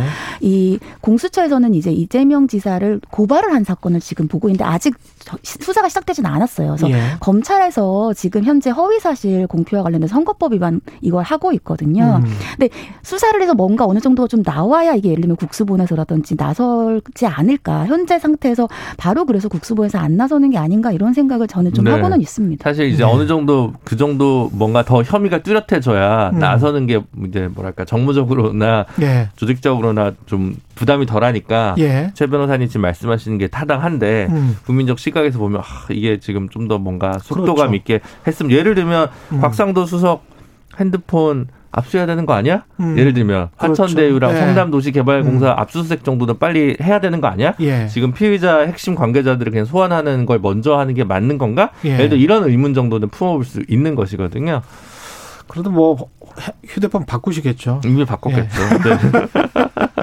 말씀 감사하고요. 네. 지금까지 진실탐사 K 최단비 김진우 변호사였습니다. 고맙습니다. 감사합니다. 감사합니다. KBS 일라디오 최경영의 최강시사 듣고 계신 지금 시각은 8시 45분입니다.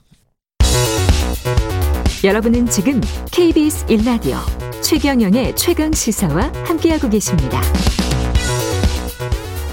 네, 추석 연휴 이후 코로나19 신규 확진자 숫자 급증했습니다.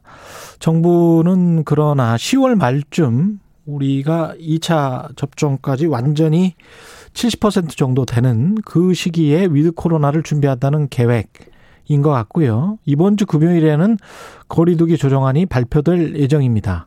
한림대학교 강남성심병원 감염내과 이재갑 교수님 연결돼 있습니다. 안녕하세요. 네, 안녕하세요. 예. 이게 신규 확진자 숫자가 아, 증가한 거는 어떻게 보십니까? 걱정할 만한 일입니까? 지금 현재 상황은? 어, 일단은 이제 우리가 이제 그만큼의 준비가 됐느냐의 부분을 생각을 해야 되는데요. 그렇겠죠. 예. 네, 급격한 증가가 됐을 경우에 아직까지 의료 체계 정비가 좀 완전히 이루어지지 않았기 때문에 아직은 음. 매우 버거운 상태이기는 합니다. 그래서 예. 일단은 더 급증하지는 않도록 이제 조절이 현재 필요한 상황이긴 하고요. 예. 어쨌든 지금 정도의 확진자가 나오더라도 감당 가능한 수준을 만들어야지 또한 위코로나 전략 또는 이제 단계적 일상 회복에 이제 발을 떼들 수도 있기 때문에요. 음. 그러니까 이 부분에 있어서는 좀 정부 차원에서 빠르게 의료 체계 정비를 해야 된다고 생각을 하고 있습니다. 이게 확산세는 불가피한 건가요? 어떻게 보세요? 어, 일단은 이제 델타 변이 자체가 너무 전파력이 강하기 때문에 아마 다른 국가들 보셨겠지만 싱가폴만 하더라도 뭐 확진자 규모가 뭐 최대치를 찍고 있는 상황이잖아요. 접종률이 우리보다 훨씬 그렇죠. 높은데도 불구하고. 예. 그렇기 때문에 이제 델타 변이 자체가 유행을 주도하는 상황에서는 일단 뭐 우리가 너무 꽉 이제 뭐 락다운이나 뭐 이런 수준까지 조이지 않는 이상에서는 확산세가 계속 될 거라고 생각을 하고 정책을 좀 준비를 해야 되는 상황이고요. 예. 그렇기 때문에 오히려 의료 체계를 정비해서 확진자가 좀 나오더라도 감당 가능한 수준을 만들고 또한 사회 음. 내에서 이제 그런 부분들을 이제 어느 정도 공감대를 얻어야 되는 상황이 된 거라 생각을 하고 있습니다. 확진자 숫자에 초점을 맞추기보다는 중증 환자의 비율이랄지 사망자 숫자 그 다음에 지금 말씀하신 의료 체계가 그걸 감당할 수 있느냐 정도 그걸 가지고 이제 판단을 해야 되는 게 맞는 거죠. 네, 맞긴 맞는데요. 예. 다만 이제 확진자 범위가 너무 증가되게 되면 어떻든 중증 환자의 절대 숫자가 증가되기 때문에 음. 그렇겠습니다. 이제 또한 이제 지금 미접종자들도 꽤 되시고 특히 고유 연령층에서도요. 예. 그렇기 때문에 이제 그 부분을 최소화하는 노력들은 필요하기는 합니다. 근데 다만 우리가 예전처럼 뭐 1000명 미만, 뭐 500명 미만 이렇게 확진자 수를 정할 수는 없고 의료 체계가 감당 가능한 수준을 넓혀가면서 또한 이제 중증 환자가 계속 줄고 있는 상황이잖아요. 전체 예. 이제 그 퍼센트가 예. 그러니까 이제 전체 퍼센트가 줄어 드는 상황에 맞춰서 접종률이 오르면 오를수록 조금 조금씩 확진자의 비가 늘어날 걸 예상하면서 정책을 이제 준비를 해야 된다는 겁니다. 이번 주 금요일에 그 거리두기 조정안을 발표한다고 하는데 그러면 어떻게 조정을 해야 될까요, 정부가? 일단 정부 차원에서는 의료 체계 정비가 충분히 이루어지지 않고 특히 이제 지금 재택 치료나 이런 부분들이 충분히 준비가 되지 않았기 때문에 예. 지금 생활치료센터나 강병 전담병원이 급격히 소진되고 있거든요. 음. 그래서 그런 이유 때문에 확진자 범위가 더 늘어나는 거를 감당하기는 어려워서 예. 지금 소진 정도로 아마 보류할 가능성이 높 지 않을까 정도 아니면 그나마 이제 예방 접종자들 중심의 인센티브 정도는 약간 좀 추가하는 정도가 되지 않을까 이렇게 예상을 하고 있습니다. 그렇군요. 지금 수준 정도일 것이다. 그러면 이제 실망하는 자영업자들도 굉장히 많을 것 같고 지금 뭐 제가 TV 화면 보고 있습니다만은 그 자영업 연합회랄지 이런 분들은 뭐 시위하시고 계속 인터뷰하시고 그런 상황이잖아요. 네. 이거 어떻게 해야 될까요? 예, 일단은 이제 소상공인 자영업 하시는 분들 1년 8개월 동안 적극적으로 이제 방역에 동참도 하셨고 또 그 가운데서 많은 피해를 보신 게 사실이긴 하거든요. 예. 네, 일단은 이제 지금 우리가 의료 체계라든지 여러 이제 사회적 공감대를 얻는 데까지 시간이 걸리기 때문에 그러니까 음. 그 걸리는 시간에 맞춰서 일단은 혹시라도 유행 상황이 악화돼서 거리두기가 강화되거나 이랬을 때는 이제 패키지 형태의 정책 지원이 반드시 필요합니다. 그래서 이제 자영업 하시는 분들 소상공인들이 버틸 수 있는 여유 그 자금들을 계속 지원을 해주어야 일단은 예. 방역이 어려운 상황에서도 버틸 수 있거든요. 그러니까 그렇죠. 예를 들어 싱가포르만 예. 하더라도 이번에 방역을 다시 강화시켰거든요. 네, 네 명까지 모이던 걸 두 명으로 강화했는데 이 가- 아. 그 방역 강화 정치가 나오자마자 바로 자영업 소상공인들에 대한 정책 지원 자금이 바로 같이 발표가 됐거든요. 음. 이런 정책의 이제 연동이 같이 되는 부분이 상당히 중요할 거라 생각을 하고 있습니다. 그러면 우리가 위드 코로나라는 그 말 속에 저는 이제 그 직관적으로는 그렇게 해석을 했거든요. 위드 코로나라고 하면 뭐 여섯 명 이상도 모일 수가 있고 10월 말이 되면 네. 뭐 그다음에 지금 말씀하시는 것처럼 싱가포르처럼 왔다 갔다 하는 게 아니고 쭉 그러면은 마스크를 실내에서 쓰는 그런 환경 정도만 되면은 과거와 비슷하게 되는 것 아닌가 이렇게 이제 직관적으로는 생각을 하고 있거든요. 근데 꼭 그런 거는 아닌가 봅니다. 위드 어, 코로나인데. 그러니까 궁극적인 모습은 거기가 맞긴 맞습니다. 거기까지 가야 되는데 예. 다만 아직까지 접종률이 충분히 오르지 않았고 또 미접종자들도 꽤 있는 상황이기 때문에 유행 상황은 언제든 악화될 수 있으니까 예. 이제 점진적으로 그 상황까지 가는 로드맵들을 정해야 되고요. 음. 그리고 중간에 이제 우리가 예상한 것보다 중증 환자가 많이 발생하면 잠깐 중지하고 잠깐 좀 쉬어갈 수 있어야 되고 그다음에 또 안정되면 다시 조금 조금씩 완화하는 이런 근데 이 부분에 있어서 가장 중요한 건 의료 체계가 그 많은 환자들을 감당할 수 있게끔 할 수 있는 여력이 있느냐의 부분을 토대로 해서 정할 수밖에 없기 때문에 예. 근데 국가마다 이제 그런 의료 체계 상황이나 또 국민의 공감대가 다르기 때문에 새로운 방법들을 찾아가는 과정이기 때문에 갑자기 급격한 완화는 파국을 맞을 수도 있기 때문에 그러지 않는 아주 조심스럽고 섬세한 조정이 필요하겠다라고 하고 그게 6개월 에서 적어도 1년 이상의 시간은 걸릴 거다라고 이제 생각을 해주셨으면 좋겠습니다. 1년 정도의 시간은 걸릴 것이다. 백신은 10월 말까지 해서 70%가 아, 2차 접종까지 하고 나면 어떻게 보세요? 그 바이든 대통령도 지금 부스터샷을 맞았더라고요. 네, 예. 그 일단 예. 예. 말씀하십시오. 예, 일단 이제 어제 이제 부스터샷에 대한 계획들 또 12에서 17세에 대한 예방접종 계획 또 임신부 예방접종 계획이 발표가 됐잖아요. 예. 일단은 지금 고연령층에서는 두 가지 측면이 다 필요한데요. 일단 6개월이 지난 시점에 고연령층에 대한 부스터샷 당연히 접종을 해야지 지금 조금 조금씩 이제 부스터샷 그러니까 60, 60세 이상에서 6개월 지나신 분들 중심으로 중증도가 올라가고 있는 상황이거든요. 예. 그래서 부스터샷은 필요한 상황인데 다만 계속해서 이제 정, 백신 접종 중에서 미접종자들을 어떻게 계속해서 접종이 끌어들일 수 있는가 이 두 가지 부분들을 같이 이제 진행을 해야 될 상황입니다. 아, 근데 백신 그 부작용과 관련해서 이게 꼭 무슨 뭐 2주 이내에 그런 어떤 심각한 부작용이 나오는 겁니까? 아니면 그 이후에도 나올 수가 있는 겁니까, 혹시? 어, 백신의 이상 반응 중에서는 뭐 혈전증 같은 경우는 뭐 4주까지도 발생할 수 있다고 돼 있고 이제 예. 그 바이러스 벡터 백신 또 일부 이제 심근염 이런 건 대부분 일주일 이내 발생하고 그래서 이상 반응마다 나올 수 있는 시기가 조금씩 다 다르거든요. 아, 그래서 그렇군요. 예, 그래서 이제 특, 특별한 이상, 특히 뒤늦게 발견되는 이상 반응은 백신 이상 반응으로 잡히지 않는 경우들이 있어서 그런 부분 때문에 저희가 이상 반응 신고를 계속 받는 거고 그 중에서 백신과 이상 좀 뒤늦게 발견됐더라도 백신과의 인과관계 있는지는 계속 통계적인 기법을 통해서 확인 작업들을 계속 질병관리청에서 하고는 있습니다. 이게 우리가 백신 미접종자들 어떻게 예상하세요? 미국이나 다른 나라처럼 많을 것 같습니까? 아니면 우리는 상대적으로 좀 적을 것 같습니까? 어, 사실 60대 이상의 접종률이 90%를, 1차 접종이 90%를 넘어선 상황이긴 맞습니다. 예. 그럼에도 불구하고 지금 한 100만 명 분, 100만 명 정도가 안 맞으신 거고, 20대, 예. 40대도 한 400만 명 정도가 지금 안 맞으신 상황이거든요. 근데 예. 앞으로 델타 변이의 전파력 때문에 이분들의 계속 그 질병 부담이 계속 늘어날 수도 있는 상황이어서 이분들 어떻게 해서든 뭐 인센티브를 제공하는 최대한 제공하는 한이 있더라도 접종률을 올려야 되는 건 계속 필요한 상황입니다. 어떤 인센티브를 제공해야 될까요? 백신 접종 완료자들에게는. 일단은 이제 기본적으로 이제 모임에 참석할 모임에 수 참석할 수 있고, 예, 특히 예. 이제 어르신들 같은 경우는 노인정이라든지 이제 이런 데 되게 중요하기 때문에 이런 예. 부분에 예방종 완료자를 중심으로 이제 출입이 가능하도록 하는 정책이나 이런 부분들이 도움이 될 것 같기는 하고요. 근데 만약에 그럼에도 불구하고 계속 방역에 부담이 되는 상황이 된다면 접종과 관련돼 있는 그런 이제 디, 디센티브라고 보통 표현하죠. 이제 페널티에 가까운 부분들도 고려를 해야 될 수도 있는데 어쨌든 최대한 접종을 독려하고 나서 그래도 안 될 때는 그런 방법도 고려해야 될 수도 있습니다.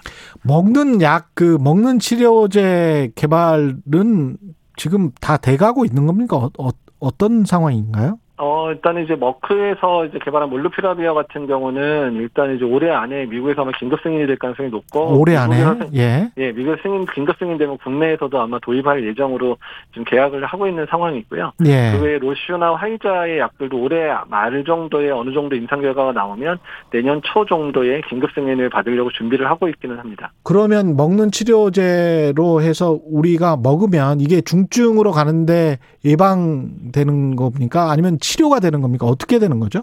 어, 일단 이제 치료 효과는 워낙에 항바이러스제는 이제 치료 효과가 뭐 이제 확 바이러스 완전히 잠재우고 이 정도는 아니지만 바이러스의 배출량을 줄이고 중증으로 이완되는 걸 예방하는 그런 효과를 가지고 치료를 하거든요. 일단은 예. 현재 머크에서 이상 결과를 보면 그 정도의 효과는 지금 가지고 있는 것 같아서 다만 약값이 좀 비싼 면이 있어서 보편화되게 사용되기는 어렵지만 꼭 네. 필요한 고위험군 대상의 사용들은 아마도 빠르면 올해 말 또는 내년 초부터는 시작될 수 있을 거라 예상하고 있습니다. 감사합니다. 한림대학교 네. 강남성심병원 감염내과의 이재갑 교수님이었습니다. 고맙습니다.